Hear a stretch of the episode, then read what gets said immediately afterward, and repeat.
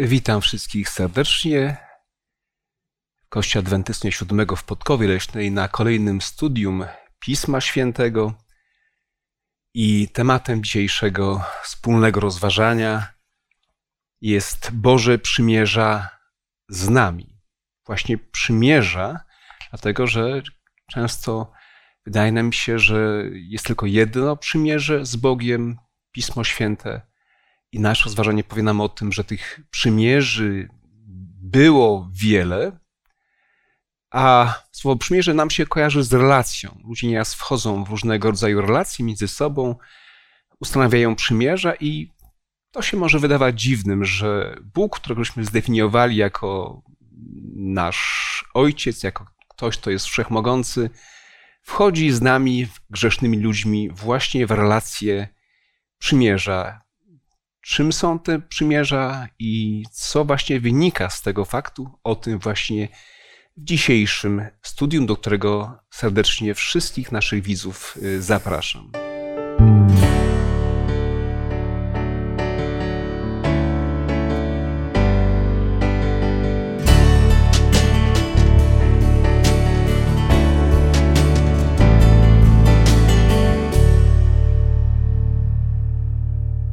Razem ze mną udział w tym studium y, biorą Ania, Ewa i Mariusz. Ja mam na imię y, Mariusz.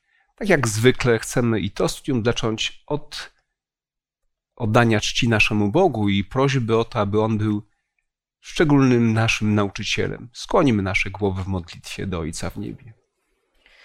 Ojcze nasz, który mieszkasz w niebie, wszechmogący Boże, przychodzimy dzisiaj przed Twój święty majestat, bo Panie Boże, chcemy Ciebie uwielbić, chcemy Ci dziękować za Twoje słowo, za to, że Ty jesteś Bogiem miłości, że Ty zawierasz z nami, grzesznymi ludźmi, przymierza, które e, dają nam zbawienie. Panie Boże, będziemy dyskutowali na temat tych doniosłych prawd.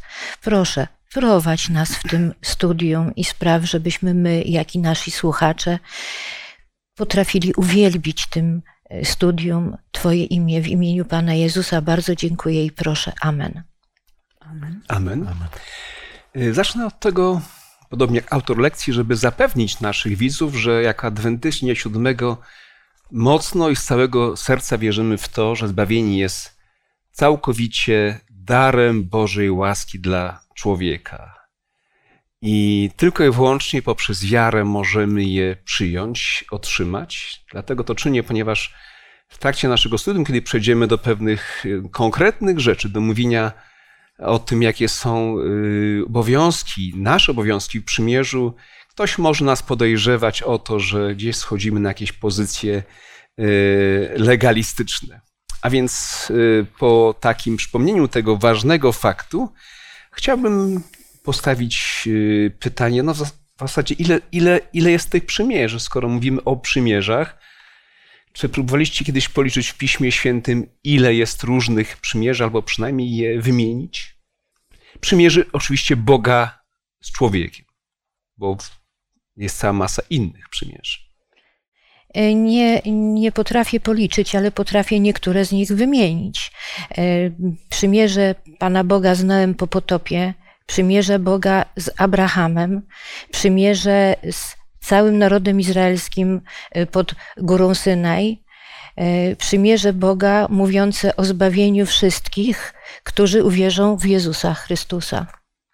Chyba są to najważniejsze przymierza. Być może jeszcze coś byśmy w międzyczasie znaleźli.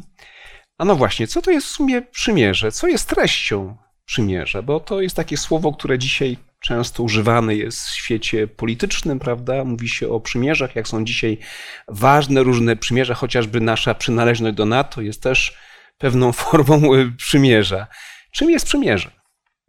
Muszą istnieć przynajmniej dwie strony. Tutaj mówimy o Bogu i o człowieku, i to, co tutaj już Ania powiedziała, to przeważnie jest tak, że Pan Bóg przychodzi do człowieka i coś proponuje, żeby wyrwać go z jakiejś sytuacji, żeby coś y, zabezpieczyć w jakiś sposób człowieka. I to jest umowa między Bogiem a człowiekiem. Nie zawsze jest to umowa, bo e, czasami jest tylko deklaracja jednej strony. Na przykład, kiedy Bóg mówi w pewnym momencie, że będzie tak, że słońce będzie świeciło na ludzi sprawiedliwych i niesprawiedliwych. A więc akurat sprawiedliwość i niesprawiedliwość nie decyduje o tym, gdzie słońce świeci. Deszcz będzie padał na dobrych i na złych. Noe usłyszał, dopóki świat będzie istniał, będą żniwa, pory roku, lata, zima.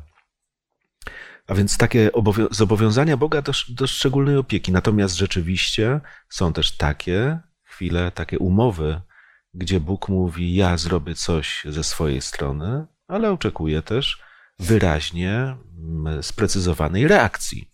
Czyli można powiedzieć, Ty ze swojej strony też coś uczynisz. I nie mówimy oczywiście tutaj o uczynkowości jako zasługach do zbawienia, wyjaśniłeś to na samym początku, ale taka obustronna umowa w tych przymierzach też występuje.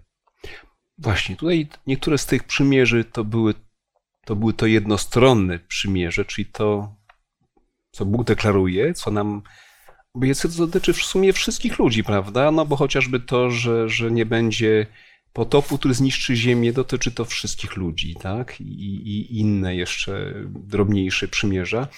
Ale właśnie chyba warto zacząć od tego najważniejszego przymierza. Na nim chcemy się skupić, na przymierzu zbawienia. Rzeczywiście mm,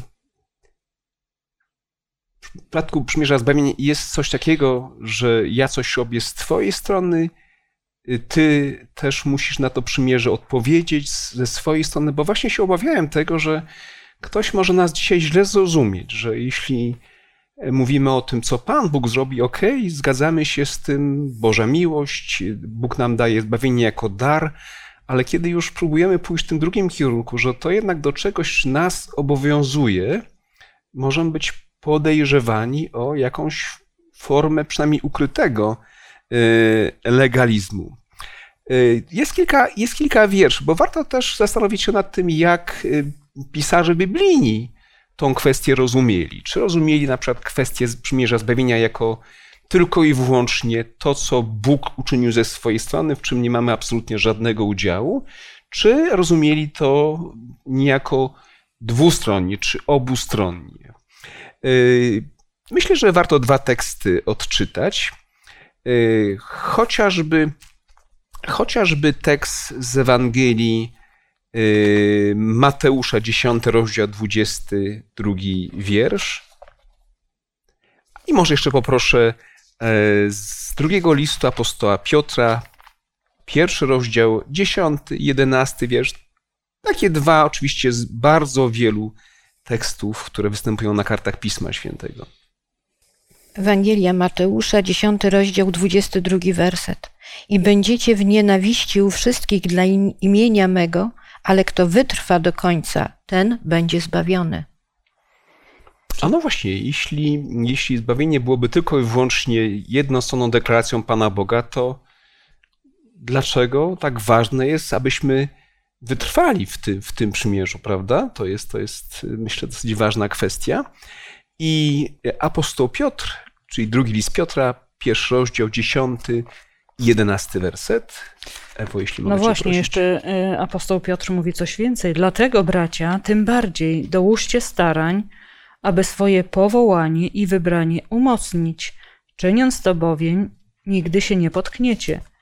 W ten sposób będziecie mieli szeroko otwarte wejście do wiekuistego królestwa Pana naszego i Zbawiciela Jezusa Chrystusa.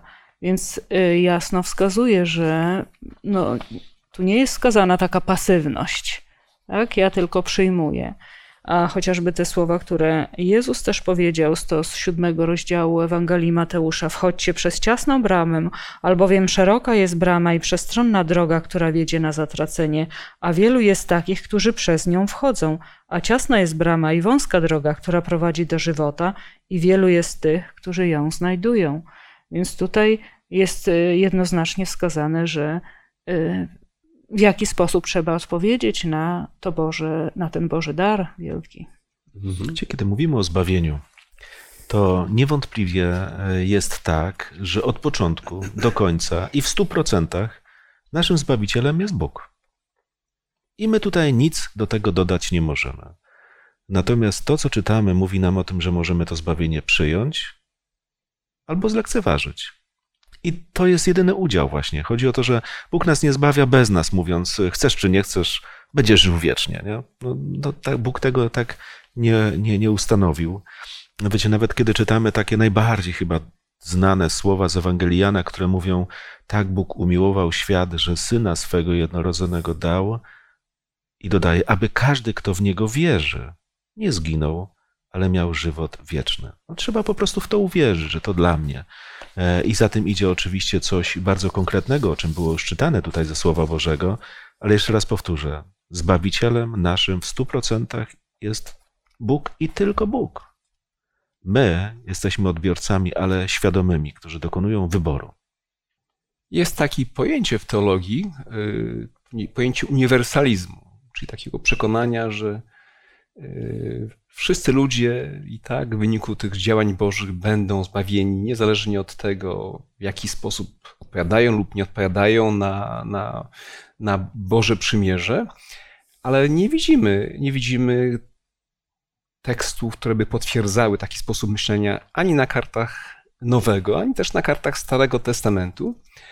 Myślę, że mm, szczególnie tutaj w kontekście naszych rozważań ważna jest y, ta pożegnalna mowa Mojżesza po pewnych doświadczeniach, y, wędrówki po pustyni, Y, po momentach i wierności, prawda, i momentach też niewierności i buntu, kiedy rodzi się kolejne pokolenie, możesz kieruje do nich ważne przesłanie, od którego tak wiele będzie zależało, gdy chodzi o ich przyszłość, o, o wejście do ziemi obiecanej. I to przesłanie pokazuje też pewne, pewne warunki Bożego Przymierza, a więc absolutnie nie ma nic wspólnego z uniwersalizmem. Jeśli mogę prosić o odczytanie, myślę, że warto, abyśmy sięgnęli do mm, piątej Księgi Mojżeszowej, czy do Księgi Powtórzonego Prawa, rozdział 28 i może tylko ten fragment od pierwszego po szósty werset. Jeżeli zaś usłuchasz głosu Pana Boga Twego i będziesz pilnie spełniał wszystkie Jego przykazania, które ja Ci dziś nadaję, to Pan, Bóg Twój, wywyższy Cię ponad wszystkie narody ziemi i spłyną na Ciebie i dosięgną Cię wszystkie te błogosławieństwa, jeżeli usłuchasz głosu Pana Boga Twego. Błogosławiony będziesz w mieście, błogosławiony będziesz w polu, na polu. Błogosławione będzie Twoje potomstwo, plon Twojej ziemi, rozpłód Twego bydła, miod Twojej rogacizny i przychówek Twoich trzód. Błogosławiony będzie Twój kosz i Twoja dzieża. Błogosławione będzie Twoje wejście i Twoje wyjście. Wspaniałe obietnice Boże, prawda? Bóg obiecuje nam, że od samego początku wszystko będzie dobre, wejście i wyjście i, i, i nasza praca, praca naszych rąk i, i pola. Ale właśnie, ale zaczyna się to wszystko od tego warunku, od tego, co my musimy spełnić, jeśli pilnie będziesz słuchać głosu Pana. Jak rozumiecie to właśnie pilne słuchanie głosu Pana? A tutaj ta sekwencja w ogóle y, tej wypowiedzi, werset 14 kończy się takimi słowami: Nie odstąpisz ani w prawo, ani w lewo od żadnego ze słów, które ja wam dziś nakazuję po to, aby pójść za innymi bogami i im służyć. Czyli słuchanie, y, tutaj szereg błogosławieństw, pilne słuchanie wiąże się z tym, że coś się później robi. Bo słuchanie dla samego słuchania, no, nie wiem na ile to jest przydatne. Czyli trzeba tak usłyszeć, coś zaakceptować, przyjąć to i pójść za tym. Są mamy, takie... mamy tutaj, zobaczcie, w ogóle taką określoną e, chwilę historii, bo czytamy o tym, że w zasadzie ta 40-letnia wędrówka już się kończy, że Mojżesz gdzieś na tych stepach Moabu zatrzymał się. Wiemy z kart Biblii, że tam przebywali jakieś dwa miesiące i Mojżesz ich tam naucza.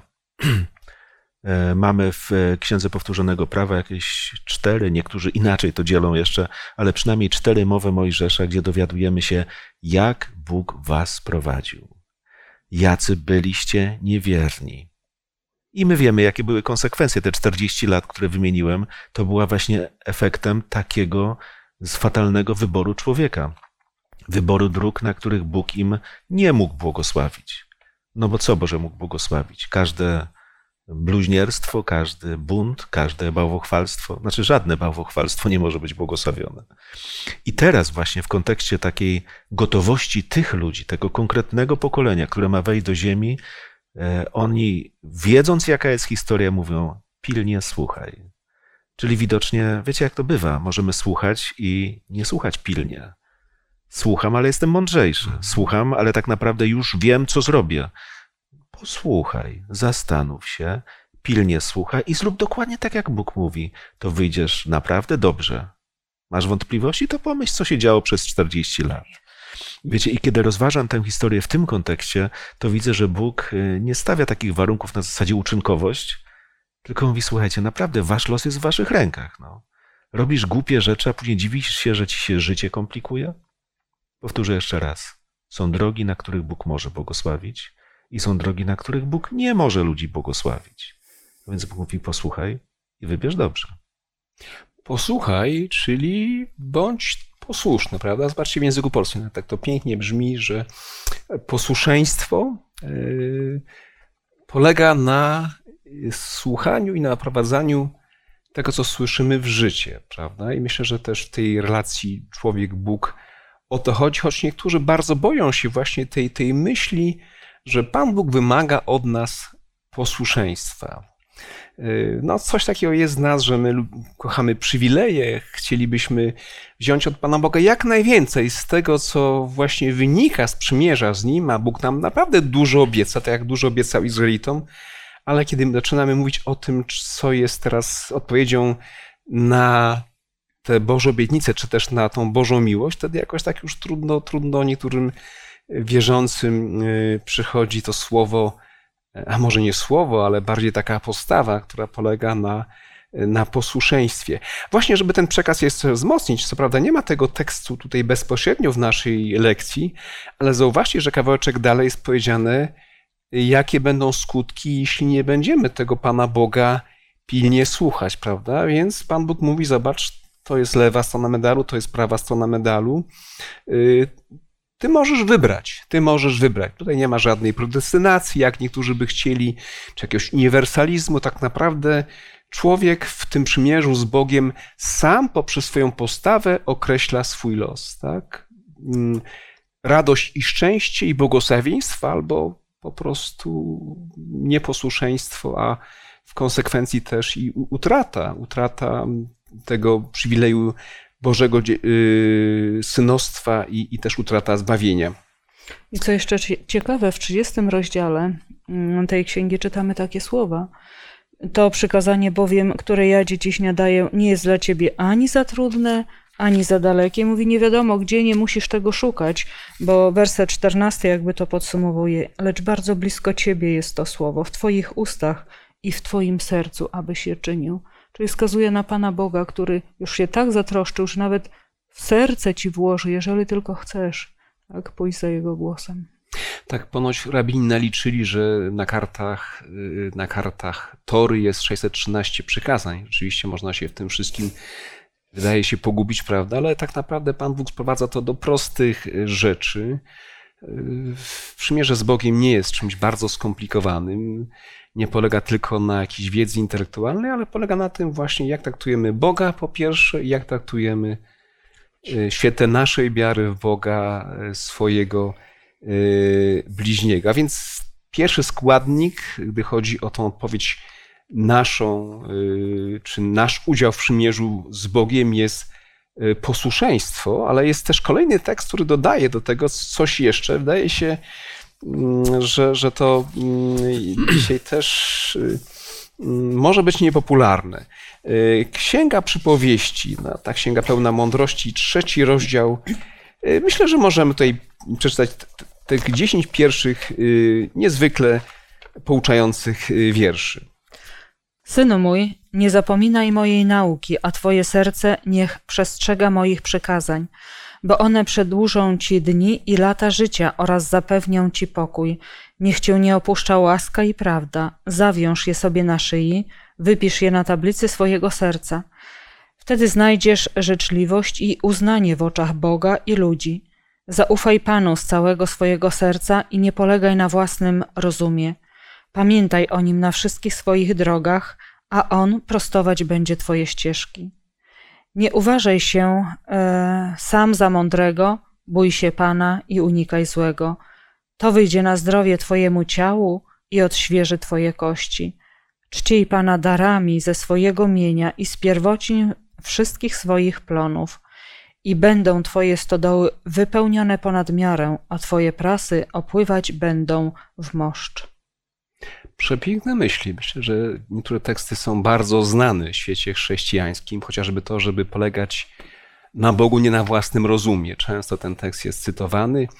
E, tutaj to, co mówiłeś Mariuszu wcześniej, rzeczywiście posłuszeństwo też przynosi nam korzyści, jak ten tekst twierdzi, nie tylko w tym wymiarze duchowym, ale nawet fizycznym, bo powiedziane jest, że to przedłuży tobie lata życia i to też ci wyjdzie na zdrowie, prawda? Ale na końcu nagle jakby zmiana tej, tej obiektu i, i mowa jest o tym, że jeszcze powinniśmy czcić Pana Boga darami, yy, pierwocinami ze swoich plonów, z naszego mienia, bo to również sprawi, że będziemy mieli więcej, aniżeli mamy. Czyli dajemy Bogu część tego, co od Niego trzymaliśmy i mamy więcej niż na początku. Jak się tutaj w tym wszystkim nie pogubić? Jak to jest? To jest bardzo interesujące, bo zobaczcie, z jednej strony czytamy o wielkich przywilejach. No to jest przyjemne, gdy czytamy o tym, że możemy mieć długie życie, że taki pogłębiony pokój, życzliwość, uznanie w oczach Boga i ludzi. E, ale właśnie kiedy mówimy o tej warunkowości pewnych rzeczy, to ono się sprowadza zawsze do tego samego. Więc niech Bóg będzie dla ciebie na pierwszym miejscu. A jak to zrobić w praktyce, w takiej kulturze agrarnej, w jakiej żyli wtedy Żydzi? Jak się zaczynają żniwa, zaczynało się od żniw jęczmiennych, to przynieś dla Pana pierwocinę. To, co pierwsze, to zanieś dla Pana. Będzie to wyraz czegoś, no oby to było wyrazem czegoś prawdziwego, że dla Ciebie Bóg jest na pierwszym miejscu i dla Niego wszystko jest pierwsze. E, a więc to jest właśnie ten zestaw, który przynosi błogosławieństwo. Dla mnie Bóg jest najważniejszy, a Bóg rzeczywiście komuś, kto mu ufa, błogosławi. I to traktowanie Boga jako najważniejszego to nie jest tylko mówienie, mówienie, deklaracje i deklaracje, tylko to są konkretne zachowania, które można wyrazić chociażby w postaci tych pierwszych plonów, które zanoszę do świątyni i dziękuję Bogu, że mi coś dał. No właśnie pierwociny, to co na początku, to co najlepsze, bo zobaczcie, nieraz tak jest, że człowiek tam gdzieś wygrzebuje podczas nabożeństwa w portmonetce to, co tam jeszcze zostało, prawda? I skrobie, skrobie, już nic nie może wyskrobać, a Pan Bóg mówi, że to powinno być inaczej, że jeśli to będzie inaczej, to wtedy nie będziemy musieli może tego portfelika tak bardzo skrobać, bo tam do niego coś dołoży, y, bo tutaj jest mowa o tym, że, że będzie nam błogosławił także w tym wymiarze fizycznym. Niczego nam nie będzie tak naprawdę brakowało. Ja, ja widzę taką tendencję wielu ludzi też u siebie, że no, człowiek ma masę zobowiązań finansowych, zwłaszcza w tych trudnych czasach, prawda? Energia zdrożała, czyn zdrożał, my musimy to, to i tamto. I czy teraz nam starczy na to, by jeszcze coś z tego dać, dać Panu Bogu? O, już niewiele zostało, niektórzy nawet mówią, no bracie, siostro, już nic nie zostaje. Jak ja już wszystko płacę, to już nic nie zostaje, żeby przynieść Panu Bogu, więc chyba ta lekcja uczy nas nieco innej kolejności, mm, gdy chodzi o, o stawianie Boga także w, w, kwestii tych materialnych y, darów i, i, i, i spraw. Ale wiecie, ja, ja mam, mam pewną tutaj wątpliwość, bo pamiętając o tym wcześniejszym tekście, o tym gdzie Pan Bóg obiecuje, że nasze posłuszeństwo będzie w bardzo konkretny sposób nagrodzone, że nasze stodoły, no może nie stodoły, nie wiem, dzisiaj powiedzielibyśmy, że może nasza lodówka będzie pełna, tak, albo spiżarka będzie pełna, albo nasze konto nie będzie tam poniżej, yy, poniżej zera, czy nie będziemy wchodzili w debet. A co jeśli, jeśli jest inaczej? Jeśli spotykamy ludzi prawdziwie wierzących, którzy stawiają Pana Boga na pierwszym miejscu, a jednak borykają się z wieloma problemami zdrowotnymi, finansowymi, jak, jak właśnie teraz pogodzić? Bo to jest temat, który mnie dzisiaj jakby tak dotknął, czytając te słowa te teksty, że przecież znam nie tylko ludzi, których Pan Bóg obdarza tym wszelkim dobrem i to widać, ale znam wielu szczerze wierzących ludzi, którzy sobie finansowo czy też zdrowotnie nie radzą. Myślę, że rozpatrując ten problem, to trzeba wyjść y, od piątego wersetu trzeciego rozdziału Księgi Przysłów i przypomnieć sobie, co one mówią. Zaufaj Panu z całego swojego serca i nie polegaj na własnym rozumie. To pamiętaj o nim na wszystkich swoich drogach, on prostować będzie Twoje ścieżki. To, co nas spotyka w życiu, Bóg to widzi i wie, wie, że mamy problemy. Ale w wielu miejscach Pismo Święte mówi, że Pan Bóg o nasze potrzeby zadba. I robi to nie w ten sposób, w jaki my się spodziewamy czy oczekujemy, tylko, tylko robi to w najlepszy sposób e, według siebie, a on widzi znacznie więcej niż my. Są takie sytuacje w życiu, że rzeczywiście ludzie mają problemy, ale te problemy e, mogą wynikać albo z przeszłych złych wyborów, i wtedy no, rzeczywiście z pomocą Bożą oni pomalutku z tego wychodzą, ale mogą też wynikać z tego, że y, żyjemy na nie naszym terytorium, żyjemy na ziemi, którą, której swoje działanie objawia szatan. I szatan chętnie y, niszczy i utrudnia życie ludziom, którzy żyją blisko Boga. I ich problemy są problemami, które, które no są czymś, jakimś takim obrazem tego, jak szatan działa i do czego on doprowadza. To może być tak jak w księdze Hioba. Hiob stracił bardzo wiele, stracił rodzinę, ale też i stracił całą swoją majętność. I wiemy, że, że to był wierny, uczciwy Bogu człowiek i jednak borykał się z problemami, ale finał tego, znamy w księgi Hioba, był dla Hioba bardzo dobry. Więc myślę, że musimy właśnie wracając do tego piątego wersetu, zaufać Panu z całego swojego serca i nie polegać na własnym rozumie. Tak, dziękuję bardzo. Że to jest cenna myśl. Wiecie, y, spotykaliśmy się pewnie też y, z tak zwaną teologią Y, sukcesu, prawda? Dzisiaj chyba popularna, popularna teologia, która mniej więcej, gdyby to uprościć, mówi, że jeśli jesteś z Bogiem w dobrych relacjach, to, to to widać, prawda? To widać. Y, chociażby y, widać to, jak twój dom wygląda, jakim samochodem jeździsz, to też na, na twoim koncie w banku można, można zauważyć. Ja miałem kiedyś taką uwagę, co prawda tak w, w, żarcie mi zwróconą, na pewne spotkanie pastorów innych kościołów, na które byłem zaproszony. Zajechałem swoim samochodem i tak troszeczkę byłem skrępowany, widząc jak inni moi znajomi, koledzy, no, dobrze przy mnie wyglądają. E, ale mm, jeszcze problem pogłębił mój kolega, który mówi do mnie: O, Mariusz, a z czym ty jeździsz? Słuchaj, chyba się za słabo czy za mało modlisz. Tak to mniej więcej brzmiało. Oczywiście to był, to był żart, ja tego nie potraktowałem poważnie, ale no właśnie ja się tak obawiam, że, że nieraz ktoś, kto nie jest doświadczony, wie, że kiedy zabraknie mu takich materialnych dowodów y, Bożego błogosławieństwa, mimo że służy Bogu, jest wierny, może się zniechęci, może dojść do wniosku, że to może już dzisiaj y, nie działa w ten sposób. Wydaje mi się, że w ogóle mówiąc w, o tych sprawach, trzeba zachować dużo umiaru. Bo są ludzie, którym naprawdę się bardzo ciężko żyje, ale to wcale nie oznacza, że oni ze, swa, ze swojej perspektywy mówią, że są przez Boga opuszczeni. Właśnie o to chodzi, że ludzie czasami przeżywają całe życie, żyjąc bardzo skromnie, ale jednak są błogosławieni przez Pana i oni są błogosławieństwem. Mhm. I nie jest to wcale dziwne. Teologia, o której wspomniałeś, takiej teologii w Biblii nie mamy. Zobaczcie, Bóg, który daje między innymi takie informacje nam.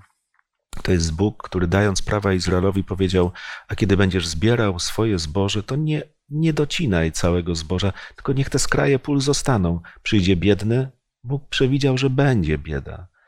Ale to były sposoby na błogosławienie tym, którym się trudniej powodzi. Nie zbieraj wszystkich owoców do końca. Podziel się, pomóż. Ubogich zawsze mieć będziecie między sobą. Zobaczcie, w kościele chrześcijańskim też byli tacy ludzie i były sposoby, żeby sobie radzić, żeby Boże błogosławieństwo rozprzestrzeniało się. Nie zawsze moja praca wystarczy. A więc są inni, którzy wzajemnie sobie pomagają. Na różne sposoby Bóg to rozwiązywał, ale nigdy to nie oznaczało, że ludziom wierzącym niczego nie zabraknie, że zawsze będą mieli dach nad głową. Wiecie, ja nie chcę teraz rozpoczynać od polityki, ale wojna, która się toczy, jest przykładem czego? Że dotknęła ludzi, którym Bóg nie błogosławi, stracili domy, stracili wszystko. Tego typu myślenie mogłoby być straszne, gdybyśmy rzeczywiście się mu poddali i bardzo krzywdzące. Dlatego, e, gdy mówimy o tym, że są jakieś trudy, jakieś problemy, to raczej jako ludzie wierzący wychodźmy naprzeciw temu wszystkiemu, na ile możemy pomóc. I to są właśnie te rzeczy, które się składają ostatecznie na to Boże błogosławieństwo, gdzie ktoś ma i wystarcza mu to, żeby mógł normalnie funkcjonować. Kolejny, kolejny element y, tego, co składa się na nasz udział w tym Bożym Przymierzu, w zasadzie już tutaj wspomniany, y, bo mówiąc o tej właśnie radosnej ofiarności mm, i dawaniu pierwszego miejsca Panu Bogu w naszym życiu, przepraszam, że tak powiem, też w naszym mm, portfelu, prawda? Y, dotykamy tematu dziesięciny. Również temat niektórych gronach chrześcijańskich kontrowersyjny. Niektórzy uznają, że jest to część Starego Przymierza, absolutnie nie obowiązuje dzisiaj wierzących Chrystusa. A y, przyglądam się tekstom biblijnym, widzimy, że w Starym Testamencie mm, dziesięcina była częścią przymierza, częścią tych relacji z Bogiem. Nawet jeszcze w czasach przed Mojżeszem, przed okresem e, kapłaństwa, świątyni już funkcjonuje jako element przymierza e, z Bogiem. No właśnie,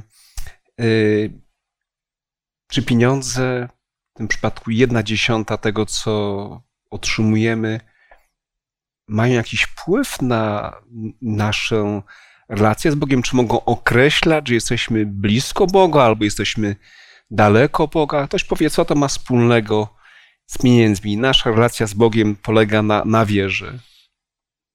Jak byłam już nawrócona, ale jeszcze poszukiwałam y, wspólnoty, którą bym Y, z którą bym chciała się związać, zastanawiałam się nad różnymi rozwiązaniami.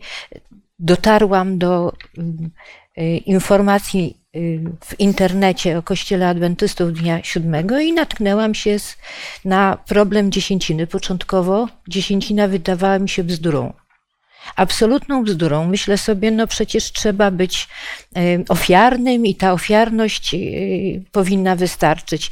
Co to znaczy ściągać od kogoś dziesięcinę? Dopiero jak zaczęłam poznawać Pana Boga, orientowałam się, że Bóg jest właścicielem wszystkiego od Niego zależy każda minuta mojego życia, od Niego zależą moje sukcesy, od Niego zależy to, y, czy wstanę następnego dnia rano z łóżka. Zaczęłam patrzeć na sprawę dziesięciny inaczej. I um, zanim y, skontaktowałam się z Kościołem Adwentystów Dnia Siódmego, to byłam już przekonana o tym, że dziesięcina, oddawanie dziesięciny to jest coś, co jest, y, leży u podstaw naszej wiary, ponieważ to jest, ja oddaję tylko dziesiątą część tego, co Pan Bóg mi dał. Im bardziej mi Bóg błogosławi, tym ja jestem szczęśliwsza, że mogę mu dawać większą, oddawać większą porcję z tego, co mi daje. I dla mnie to już absolutnie nie stanowi problemu, ale wiem, że dla bardzo wielu ludzi owszem, tak. Tak, i też stanowiło problem w przeszłości, bo również na kartach Starego Testamentu widzimy, że wtedy, kiedy spadała pobożność y, w narodzie izraelskim, y, pojawiały się jakieś elementy obcych kultów, jednocześnie gdzieś takim sygnałem była niewierność w dziesięcinie. Y, prorok Malachiasz. Są to bardzo ciekawe słowa. Myślę, że warto, żebyśmy je również sobie przypomnieli. Trzeci rozdział mm, jego proroctwa Y, wersety od 7 po 11. Spróbujmy się jeszcze z nimi, z nimi tutaj zmierzyć podczas naszego studium. Od dni waszych ojców odstępowaliście od moich przykazań i nie przestrzegaliście ich. Nawróćcie się do mnie, wtedy i ja zwrócę się ku wam, mówi Pan zastępów. Lecz wy pytacie, w czym mamy się nawrócić? Czy człowiek może oszukiwać Boga? Bo wy mnie oszukujecie. Lecz wy pytacie, w czym cię oszukaliśmy? W dziesięcinach i daninach. Jesteście obłożeni klątwą, ponieważ mnie oszukujecie. Wy, cały naród, przenieście całą dziesięcinę do spichlerza, aby był zapas w moim domu i w ten sposób wystawcie mnie na próbę, mówi Pan zastępów, czy wam nie otworzę okien niebieskich i nie wyleję na was błogosławieństwa ponad miarę. I zabronię potem szarańczy pożerać wasze plony rolne, wasz winograd zaś w polu nie będzie bez owocu, mówi Pan zastępów.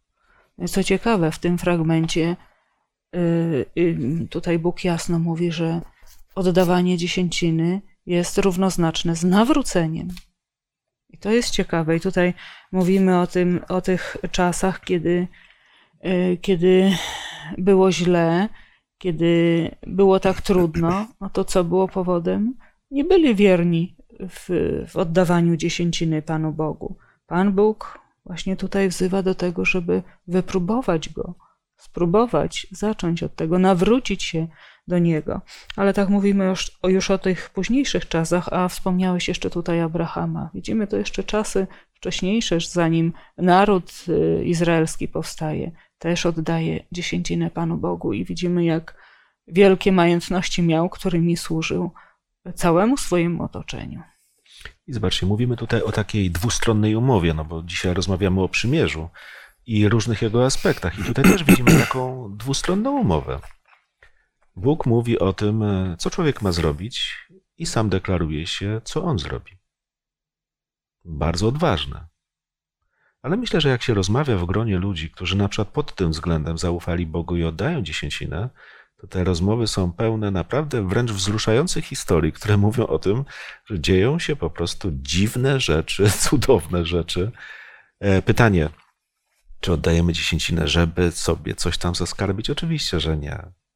Przecież już była mowa o tym, że tak naprawdę chodzi o nawrócenie.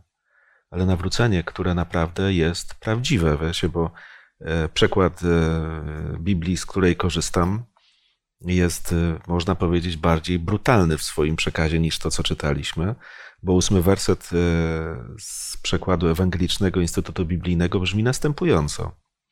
Czy człowiek może okraść Boga? Bo wy mnie okradacie. Jak pytacie? W czym cię okradamy? W dziesięcinach i darach no to jest, wiecie, mocne. Ktoś powie, no, małe grzechy, wielkie grzechy, no, to taki wymysł ludzi. Natomiast kradzież, okradanie Pana Boga, wiecie, gdyby to miał powiedzieć człowiek, jako człowiek, to byśmy mogli dyskutować, powiedzieć przesadza, nie potrafi się zachować, jest brutalny, nie ma do tego prawa. To wypowiada w swoim czasie prorok Pana. Rozmawia z tamtymi ludźmi, mówi, zastanówcie się, mówimy o jakiejś dwustronnej umowie, która do czego ma się sprowadzić? do jakiejś politycznie poprawnej rozmowy, jacy to jesteśmy cudowni, zachwyceni, ubłogosławieni. Bóg mówi, to się na czymś opiera. Na pewnych wyborach, które są bardzo praktyczne w życiu. I z tego wszystkiego, co mamy, a ostatnio nawet czytaliśmy słowa, pańska jest ziemia i to, co ją napełnia. Bóg mówi, nie musisz mi wszystkiego dawać. Ale część oczekuje. No i znowu warto podkreślić, że Y, nie możemy sobie zyskać Pana Boga ani zbawienia, tym bardziej właśnie za pieniądze, prawda? Ale jednak, jednak w świetle tych tekstów ta praktyka, dawanie lub może oddawanie i nieoddawanie, bo czasami niektórzy używają takiego pojęcia płacimy dziesięcinę. Tak? To jeśli byśmy płacili dziesięcinę, to byśmy Pana Boga wzbogacali, bo, bo płacimy coś, co jest nasze, prawda? Na pewno musimy płacić podatki. Ja się nie zgodzę z tym, że my oddajemy podatki, bo, bo to jest nasze. My musimy płacić, prawda? Te 20, nieraz parę procent. W przypadku dziesięciny to jest z całą pewnością oddawanie, bo to jest część tego, co wcześniej od Pana Boga y, otrzymaliśmy. Jak się okazuje, to może być również miarą uduchowienia. Kochani, i zmierzając ja już... wejdę w A je- słowo, Mhm. ale nie musi być miarą uduchowienia. Bo ja mogę składać dary wysokie, oddawać dziesięciny i być podłym, zakłamanym i niewiernym Bogu człowiekiem. Także to nie musi iść w parze, ale Bóg mówi, że są warunki, które rzeczywiście, gdy są spełnione, mówią o tym, że idę właściwą drogą. Że właściwą Aha. drogą. Chodzi o to, że pieniądze i wysokość, czy nominał banknotu, który wrzucam na dary w kościele, wcale nie musi świadczyć o moim poświęceniu. Ale może być. Czyli może istnieć forma bez treści, tak? Ale z Może, jak drugiej we strony- wszystkim. Ale z drugiej strony, czy może istnieć treść bez, bez formy, prawda? Mielibyśmy pewnie jakąś długą dyskusję, jakbyśmy to, to odwrócili. czy może istnieć wiara bez uczynków? Apostoł Pewne rzeczy możemy robić z przyzwyczajenia, z Tak. rutyny, bo tak wypada, bo tak zawsze robiłem. E, Natomiast powinno to wynikać e, z autentycznych relacji. To przymierze to jest coś codziennego, co mnie Mhm. łączy z Panem Bogiem i moje reakcje nie są przypadkowe ani nie są odruchowe. Czyli z doświadczenia tej zbawiennej więzi z Bogiem, prawda? To jest to, co jest na, na początek, a to rodzi pewne konsekwencje i chociażby y, rola środków materialnych czy rola pieniędzy w naszym życiu, w naszym zarządzaniu tym, co jest jakby nie było też dobrem naszego Pana, y, no jest też miarą, miarą duchowości. I Jezus Chrystus mm, podsumowuje tą właśnie postawę w naszym y, przymierzu, bo, bo dzisiaj przecież borykamy się, z, nie wiemy, co tak naprawdę wysuwać na, na pierwsze miejsce, czy, czy duchowe wartości, czy może kwestia mm, naszej pracy, y, naszych zobowiązań.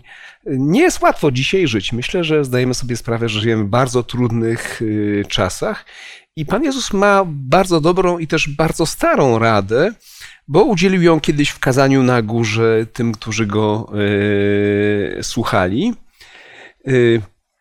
Otwórzmy Ewangelię według świętego Mateusza i to będzie może już ostatni fragment Pisma Świętego, który wspólnie odczytamy, 25 po 33 werset. Dlatego powiadam wam, nie troszczcie się o życie swoje, co będziecie jedli albo co będziecie pili, ani o ciało swoje, czym się przyodziewać będziecie. Czy życie nie jest czymś więcej niż pokarm, a ciało niż odzienie? Spójrzcie na ptaki niebieskie, że nie sieją, ani żną, ani zbierają do gumien, a Ojciec nasz niebieski żywi je. Czyż wy nie jesteście daleko zacznie- zacniejsi niż one? A któż z was, troszcząc się, może dodać do swego wzrostu jeden łokieć? A co do odzienia, czemu się troszczycie? Przypatrzcie się liliom polnym, jak rosną, nie pracują ani przędą. A powiadam wam, nawet Salomon w całej chwale swojej nie był tak przyodziany, jak jedna z nich. Jeśli więc Bóg tak przyodziewa trawę polną, która dziś jest, a jutro będzie w piec wrzucona, czyż nie o wiele więcej was, o ma- małowierni? Nie troszczcie się więc i nie mówcie, co będziemy jeść, albo co będziemy pić, albo czym będziemy się przeodziewać, bo tego wszystkiego poganie szukają, albowiem Ojciec was niebieski wie, że tego wszystkiego potrzebujecie, ale szukajcie najpierw Królestwa Bożego i sprawiedliwości Jego, a wszystko inne będzie wam dodane.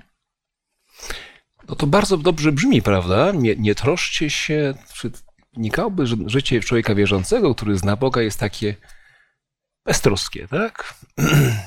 Szczęśliwe. Szczęśliwe.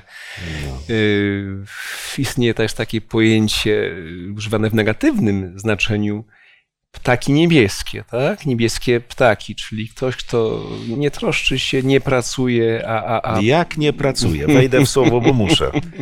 Jak otwieram okno rano, to słyszę, że ptaki śpiewają. Aha. Są szczęśliwe. Jak wyjrzę przez okno i widzę te ptaki, one ciągle coś robią, pracują, budują gniazdo, zbierają jedzenie, przynoszą młodym. One są bardzo zapracowane. A więc czasami, wiecie, ubliża się zwierzętom, e, przyrównując je do ludzi i ich zachowań. I tak sobie po prostu pewne rzeczy tłumaczymy. Natomiast patrząc na te zapracowane, zaradne, e, bardzo zaangażowane ptaki chociażby, nigdy nie widziałem zmartwionego wróbelka, smutnego gołąbka. Zawsze są szczęśliwe. Właśnie tak wygląda Okej. świat, któremu, o którym Bóg mówi, że mamy się mu przyjrzeć. Zmartwienia po ptakach nie widzę. Zaradności, pracy, od świtu, aż słońce zajdzie, to widzę każdego dnia. Okej, Ale czyli... Myślę, że jeszcze to, co jest ciekawe, te słowa Jezus wypowiedział do ludzi, którzy nie byli majętni. I powiedział, co e, w pierwszej kolejności powinno się liczyć w życiu. Szukajcie najpierw Królestwa Bożego i sprawiedliwości Jego, a wszystko inne będzie Wam dodane.